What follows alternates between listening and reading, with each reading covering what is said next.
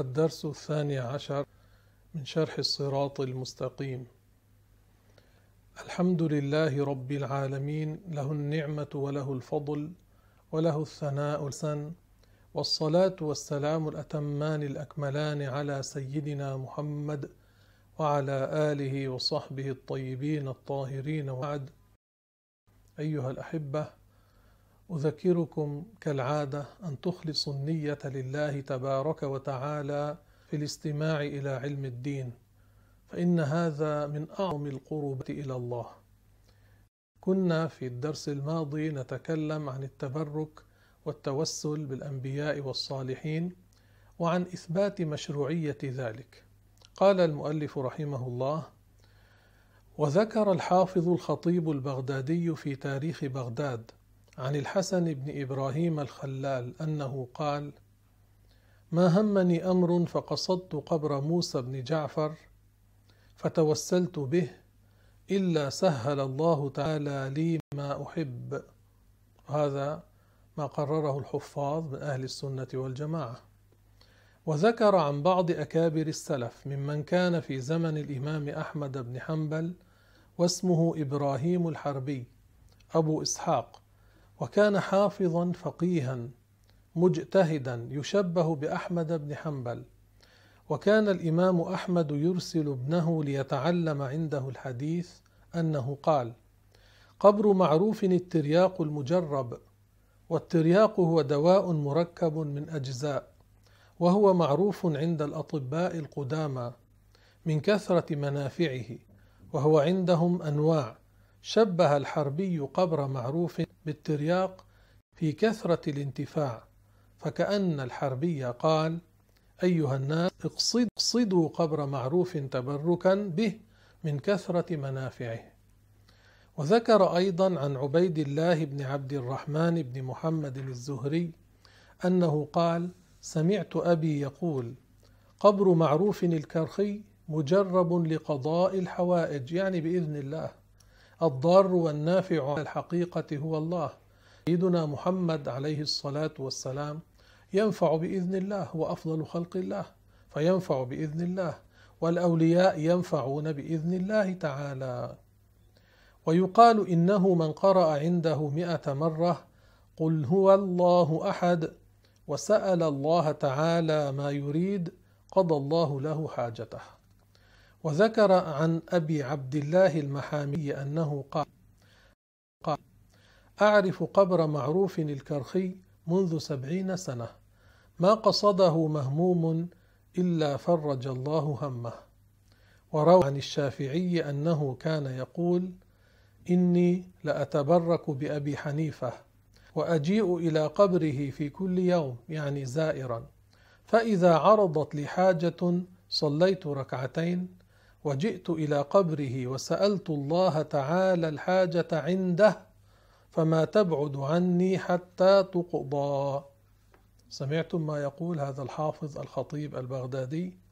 يروي عن الشافعي هذا يقول إني لأتبرك بأبي حنيفة لأن الشافعي رضي الله عنه ولد في السنة التي توفي فيها أبو حنيفة.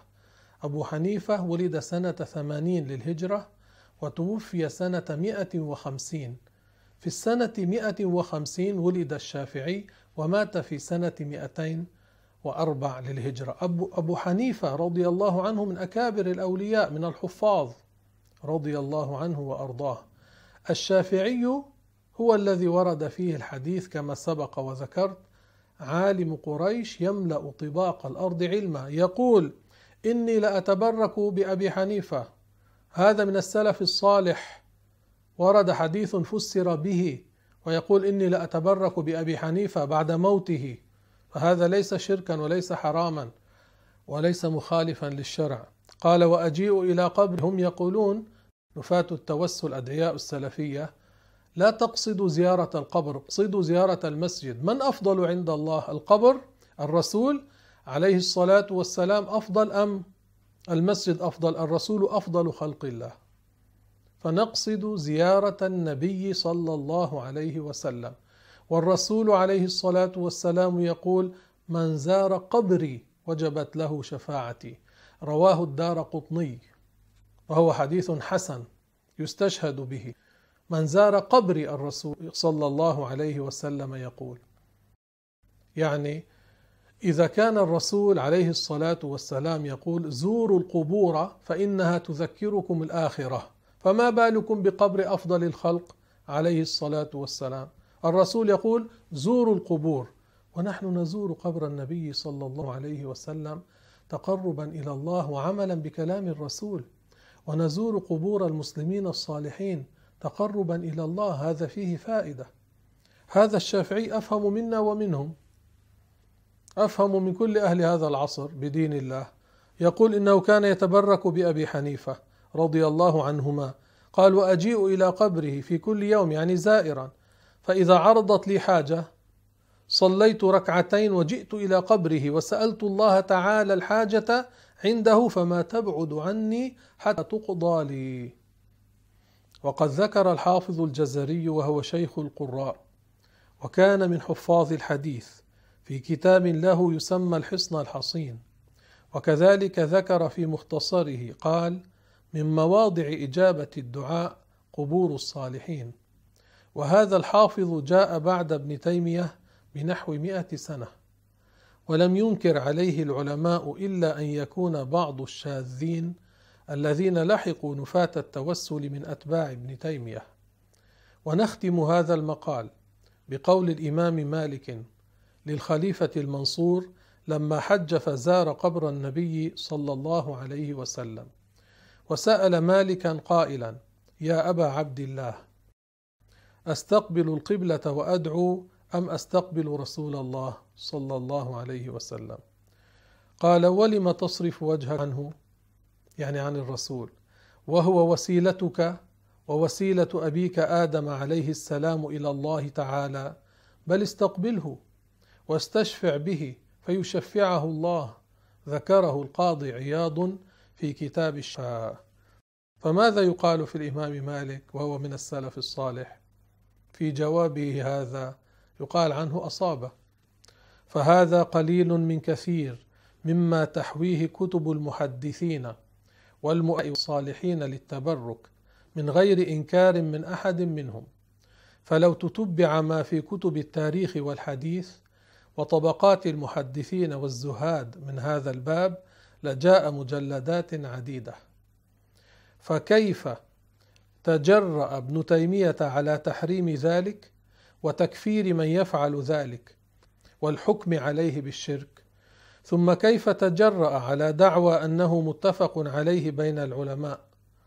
ولو قال هذا ما أراه وأعتقده لكان ذلك إبداء رأيه الخاص.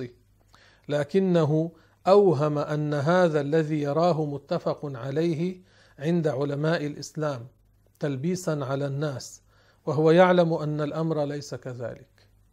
فما أعظم ما ترتب من كلام ابن تيمية هذا من تكفير أتباعه الوهابية للمسلمين لمجرد قصد قبور الأنبياء والصالحين وهم يعتقدون أن الأنبياء والأولياء أسباب فقط لا يخلقون منفعة ولا مضرة. فكل إثم فكل إثم تكفير هؤلاء المسلمين يكون في صحائف ابن تيمية لأنه أول من سن هذا فقد قال رسول الله صلى الله عليه وسلم ومن سن في الإسلام سنة سيئة فعليه وزرها ووزر من عمل بها من بعده لا ينقص من أوزارهم شيء. وهو حديث مشهور رواه مسلم وغيره. ومن عجائب تكفير الوهابية للمسلمين ما حدثني به الشيخ أحمد ذاكر. قال كنت في ناحية بني غامد في الحجاز جالسا تحت شجرة أدعو الله تعالى رافعا يدي فأقبل إلي واحد وقال بصوت عال لم تعبد الشجرة؟ وهذا الإنكار منه وتكفيره له ناشئ من مجرد سوء الظن بالرجل كفره من غير أن يسمع منه ما يقول. وأيضا يا أحبابنا حدثني رجل من أهل السنة والجماعة قال وقفت أزور الرسول صلى الله عليه وسلم فصرت أقول بصوت أسمعه ولا يسمعه الذي يقف هناك على هيئة أنه يعظ الناس. يا خير من دفنت في القاع أعظمه فطاب من طيبهن القاع والأكم. نفسي فداء لقبر أنت ساكنه فيه العفاف وفيه الجود والكرم. أنت الشفيع الذي ترجى شفاعته. عند الصراط إذا ما زلت القدم وصاحباك فلا أنساهما أبدا. مني السلام عليكم ما جرى القلم. فقال له الذي يقف هناك على هيئة الواعظ امشي. قال فما مشيت؟ ما رددت عليه. فقال له صاحبه يعني الذي هو صاحب ذاك الذي يسمى واعظا اتركه هذا من أحزاب الشرك. يعني حكم عليه بالكفر حكم عليه بالشرك دون أن يسمع منه كلمة واحدة. وقد قال رسول الله صلى الله عليه وسلم من قال لأخيه يا كافر فقد باء بها أحدهما فإما أن يكون كما قال وإلا رجعت عليه. تكفير المسلم بلا سبب كفر والعياذ بالله يعني يرجع على الشخص الذي كفره بلا حق بلا تأويل بلا سبب.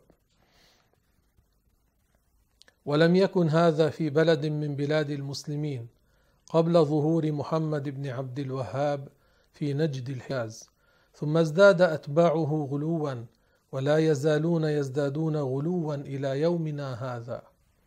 قال المؤلف رحمه الله وأخرج أحمد في المسند بإسناد حسن كما قال الحافظ ابن حجر أن الحارث بن حسان البكري قال لرسول الله صلى الله عليه وسلم أعوذ بالله ورسوله أن أكون كوافد عاد.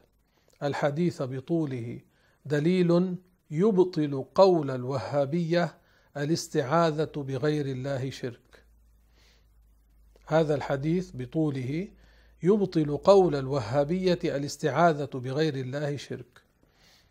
الشرح الحارث بن حسان البكري قال خرجت أشكو العلاء بن الحضرمي إلى رسول الله صلى الله عليه وسلم فمررت بالربذة فإذا عجوز من بني تميم منقطع بها. فقالت لي يا عبد الله إن لي إلى رسول الله صلى الله عليه وسلم حاجة. فهلا أنت مبلغي اليه قال فحملتها فأتيت المدينة فإذا المسجد غاص بأهله. وإذا راية سوداء تخفق وبلال متقلد السيف بين يدي رسول الله صلى الله عليه وسلم. فقلت ما شأن الناس؟ قالوا يريد أن يبعث عمرو بن العاص وجها. قال فجلست قال فدخل منزله أو قال رحله.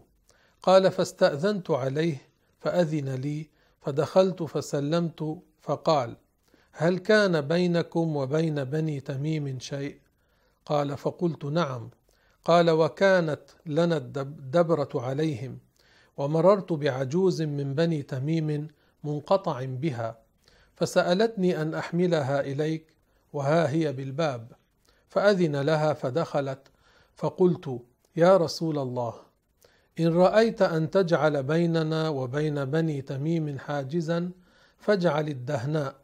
فحميت العجوز واستوفزت قالت يا رسول الله فإلى أين تضطر مضرك؟ قال قلت إنما مثلي ما قال الأول معزاء حملت حتفها. حملت هذه ولا أشعر أنها كانت لي خصما. أعوذ بالله ورسوله أن أكون كوافد عاد. قال هيه وما وافد عاد. وهو أعلم بالحديث منه ولكن يستطعمه. قلت إن عادا قحطوا فبعثوا وافدا لهم يقال له قيل. فمر بمعاوية بن بكر فأقام عنده شهرا يسقيه خمرا. وتغنيه جاريتان يقال لهما الجرادتان. فلما مضى الشهر خرج إلى جبال تهامة فنادى اللهم إنك تعلم أني لم أجئ إلى مريض فأداويه ولا إلى أسير فأفاديه. اللهم اسق عادا ما كنت تسقيه فمرت به سحابات سود فنودي منها اختر. فأومأ إلى سحابة منها سوداء فنودي منها خذها رمادا رمددا لا تبقي من عاد أحدا.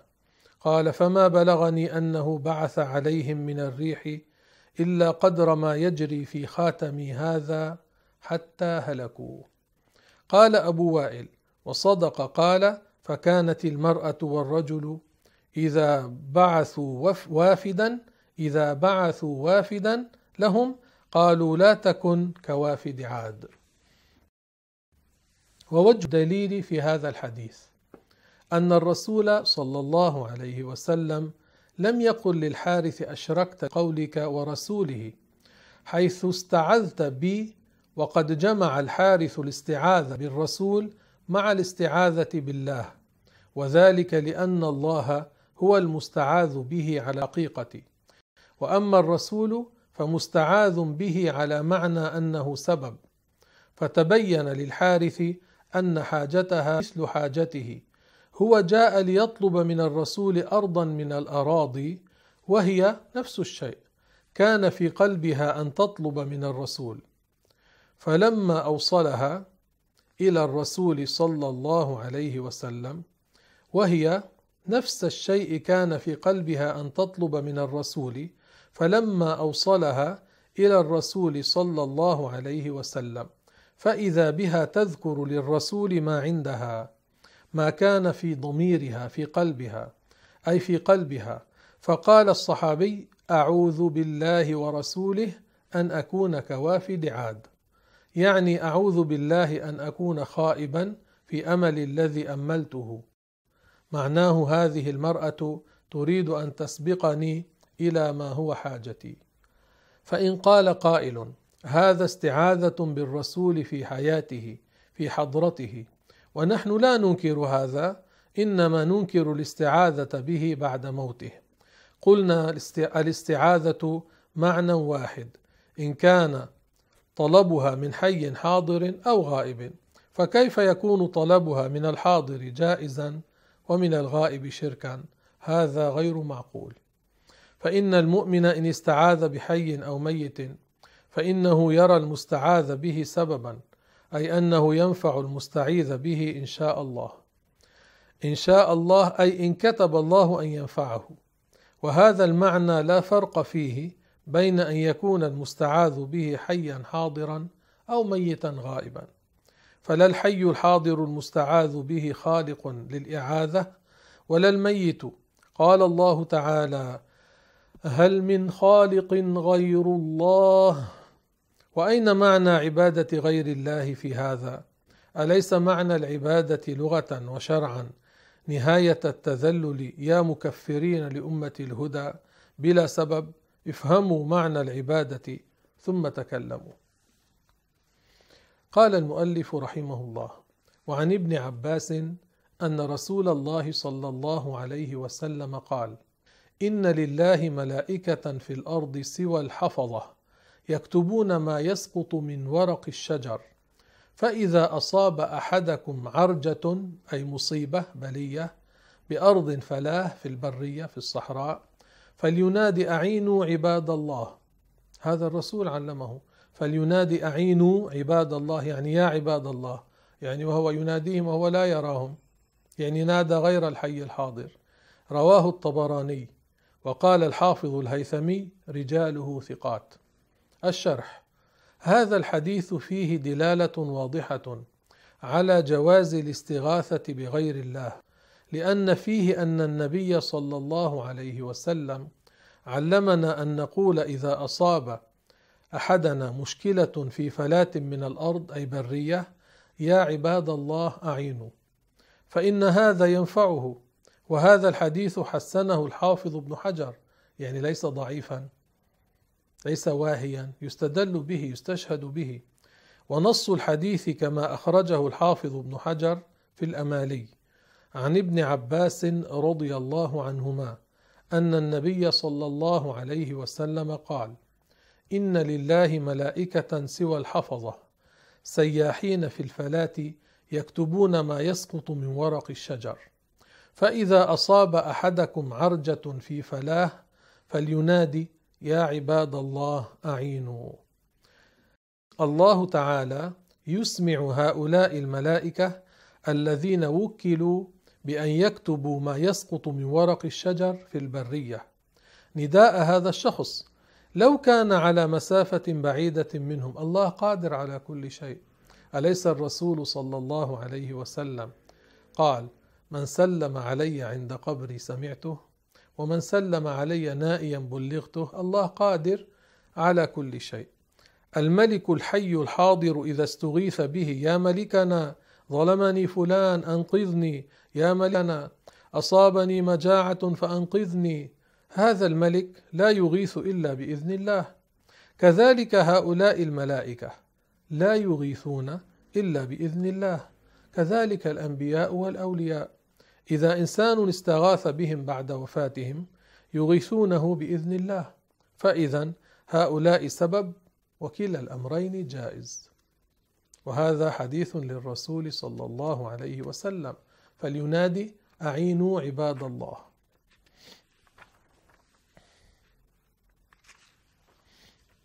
أما ابن تيمية فيقول قول أغثني رسول الله شرك. إن كان في غيابه أو بعد وفاته. عنده لا يجوز التوسل إلا بالحي الحاضر. يقول ابن تيمية والوهابية لم تستغيث بغير الله تعالى؟ الله تعالى يحتاج إلى واسطة. فيقال في الرد عليهم كذلك الملك الله تعالى لا يحتاج إليه ليغيثك وكذلك الملائكة الله لا يحتاج إليهم ليغيثوك. فما أبعد ابن تيمية وأتباعه عن الحق حيث إنهم وضعوا شروطا لصحة الاستغاثة والاستعانة بغير الله ليست في كتاب الله ولا في سنة رسول الله وكل شرط ليس في كتاب الله فهو باطل وإن كان مئة شرط. هذا والعجب من ابن تيمية ثبت عنه أمران متناقضان وهو أن القول المشهور عنه المذكور في أكثر كتبه تحريم الاستغاثة بغير الحي الحاضر وصرح في كتابه الكلم الطيب باستحسان أن يقول من أصابه خدر في رجله يا محمد.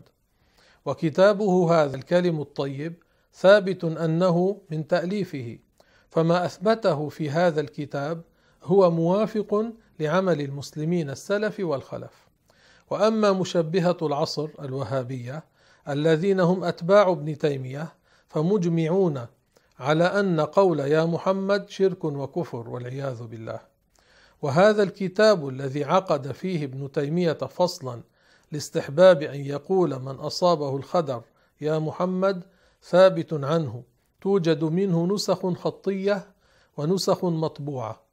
وقد اعترف بصحة هذا الكتاب أنه لابن تيمية زعيم الوهابية ناصر الدين الألباني وهذا مذكور في مقدمة النسخة التي طبعها الوهابي تلميذ الألباني زهير الشاويش. فهم وقعوا في حيرة لما أورد عليهم هذا السؤال هذا ابن تيمية؟ قال في كتابه هذا فصل في الرجل إذا خدرت وأورد أن عبد الله بن عمر خدرت رجله فقيل له أذكر أحب الناس إليك. فقال يا محمد.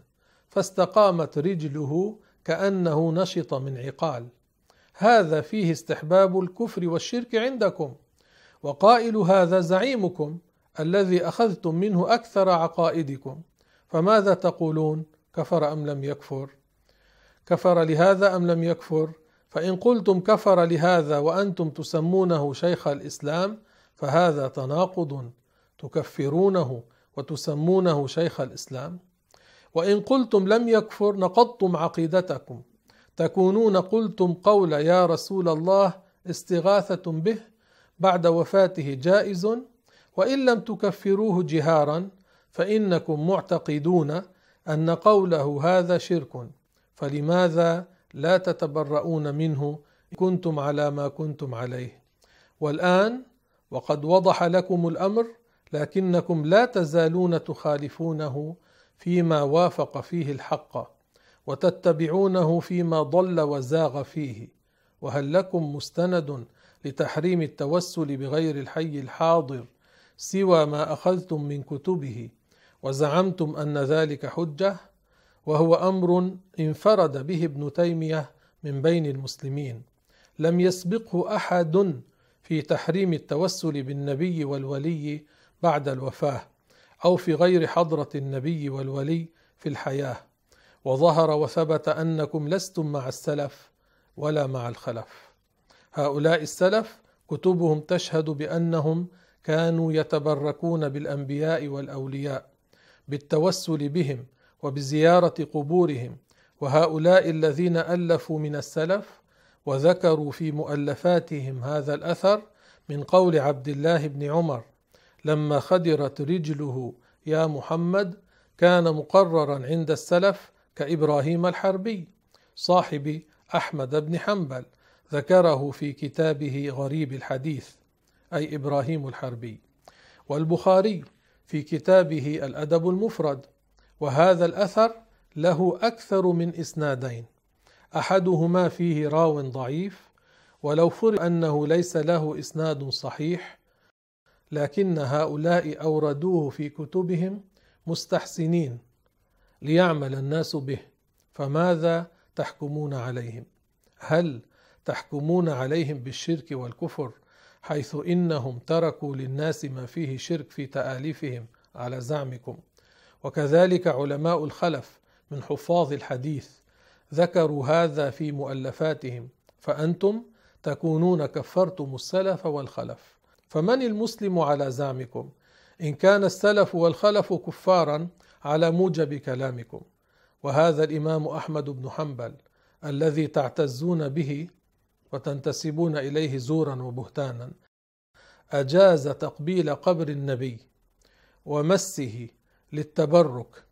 أجاز تقبيل قبر النبي صلى الله عليه وسلم ومسه للتبرك وذلك في كتاب العلل ومعرفة الرجال.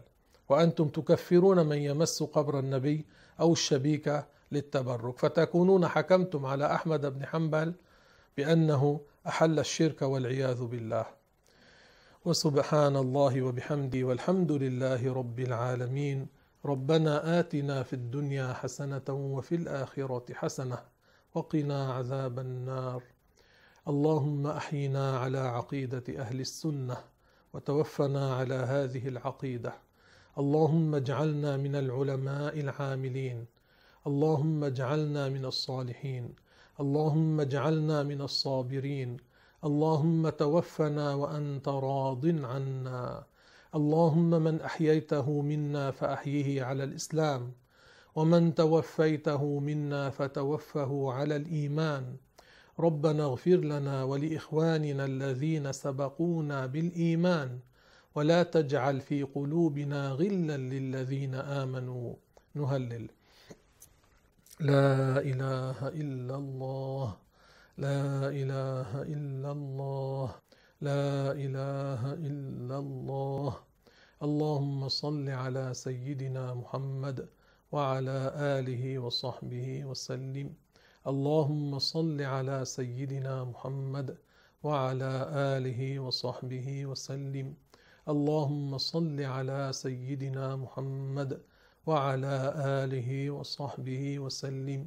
رب اغفر للمؤمنين والمؤمنات رب اغفر للمؤمنين والمؤمنات. رب اغفر للمؤمنين والمؤمنات.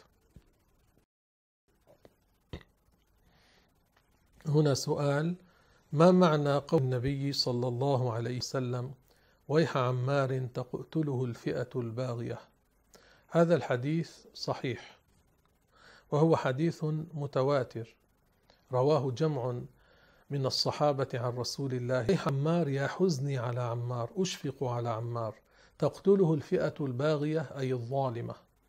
لأن الرسول عليه الصلاة والسلام قال يدعوهم إلى الجنة ويدعونه إلى النار. يعني الرسول بين ما مقصوده بالباغية لأنه قال يدعوهم أي عمار يدعوهم إلى الجنة ويدعونه هم المقاتلون لعلي ومن معه عمار كان مع سيدنا علي رضي الله عنهما دعاة إلى النار. ففكروا الداعي إلى الجنة كالداعي إلى النار لا لأن بعض الناس يقول هؤلاء مجتهدون معذورون وهؤلاء مجتهدون معذورون وماذا تفعل بكلام الرسول صلى الله عليه وسلم؟ الله سبحانه وتعالى يقول وإن طائفتان من المؤمنين اقتتلوا فأصلحوا بينهما فإن بغت إحداهما على الأخرى فقاتلوا التي تبغي حتى تفيء إلى أمر الله. من طبق حكم هذه الآية؟ علي بن أبي طالب. قال الشافعي رضي الله عنه أخذنا أحكام قتال البغاه من علي.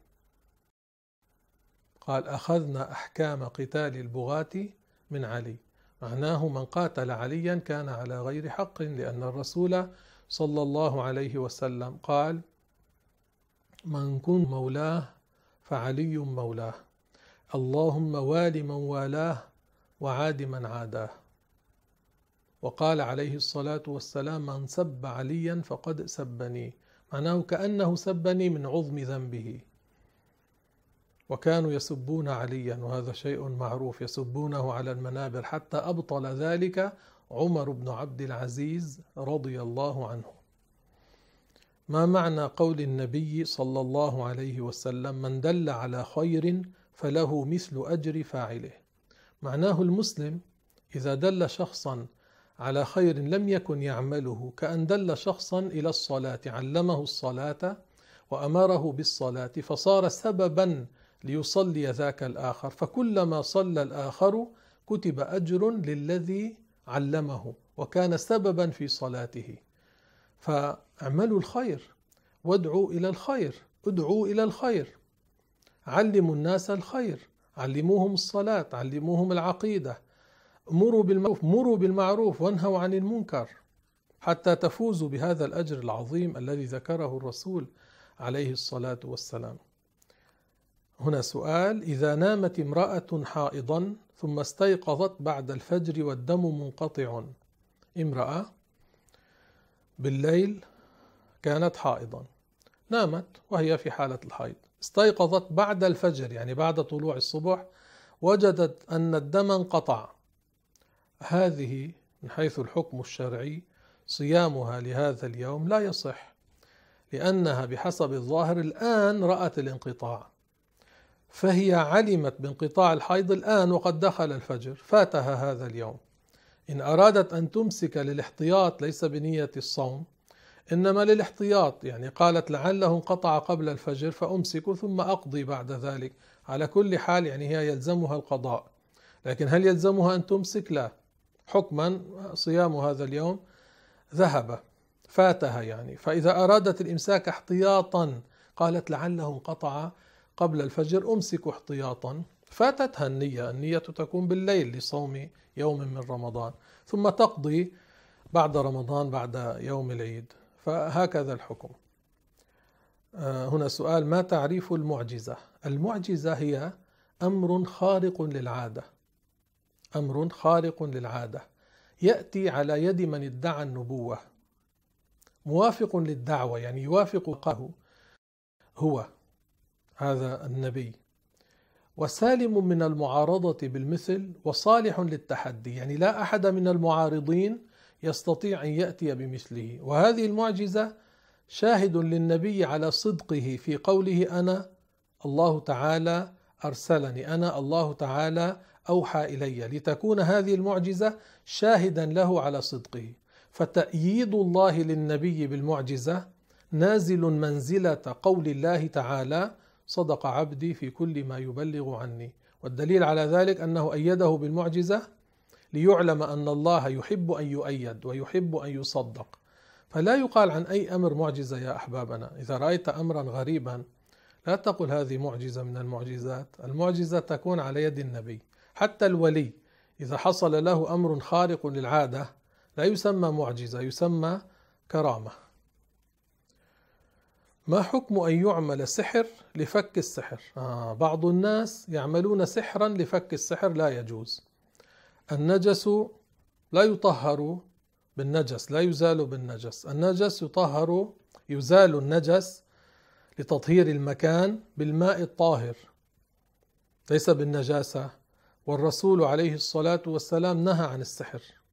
قال عليه الصلاة والسلام ليس منا من سحر أو سحر له. يعني الذي يعمل السحر والذي يطلب عمل السحر. ليس منا من سحر أو سحر له أو تكهن أو تكهن له. الذي يعمل الكهانة والذي يطلب أن تعمل الكهانة. هذا الذي يخبر عن الأمور المستقبلة بزعمه. ليس منا يعني ليس على نهجنا وليس على طريقتنا. هذا حرام. لو كان قصد طالب السحر أن يفك السحر السحر لا يفك بالسحر. يلجأ إلى الله يلجأ إلى كتاب الله يلجأ إلى الصالحين. يقول لهم كيف يفك هذا السحر؟ اقرأوا لي القرآن أو علموني شيئا من العقاقير المباحة. إذا استعملها الشخص يذهب عنه السحر بإذن الله. هكذا يعمل. يقول بعض الناس إن الرسول قال كذب المنجمون ولو صدقوا. هذا الكلام غير صحيح. الرسول ما قال هذا. وهذا الكلام فاسد معناه فاسد. كيف يقول كذب المنجمون ولو صدقوا؟ إذا صدقوا صدقوا. لكن المنجمون كذابون في الأصل. لكن إذا صدقوا في شيء لا يقال كذبوا في هذا الذي هو صدق. فالافتراء على الرسول من الكبائر. الرسول قال عليه الصلاة والسلام من كذب علي متعمدا فليتبوأ مقعده من النار. الرسول ما قال كذب المنجمون ولو صدقوا. الرسول لم يقل تؤلف ولا تؤلفان. مفترى على الرسول صلى الله عليه وسلم. الرسول ما قال تعلموا السحر ولا تعملوا به. يفترون على رسول الله صلى الله عليه وسلم. الرسول لم يقل الكلام في المسجد يأكل الحسنات كما تأكل النار. طب كذب على رسول الله صلى الله عليه وسلم. هذا خلاف القران الله قال إن الحسنات يذهبن السيئات. ثم الكلام المباح في المسجد الذي ليس فيه تشويش على مصل ولا على قارئ قرآن ولا على مدرس ولا على طالب علم ليس حراما. في البخاري أن الصحابه كانوا يتكلمون في أشياء حصلت لهم في الجاهلية فيضحكون ويتبسم لهم رسول الله صلى الله عليه وسلم. فإياكم ونسبة شيء إلى الرسول وهو لم يقله صلى الله عليه وسلم والحمد لله رب العالمين والله أعلم وأحكم.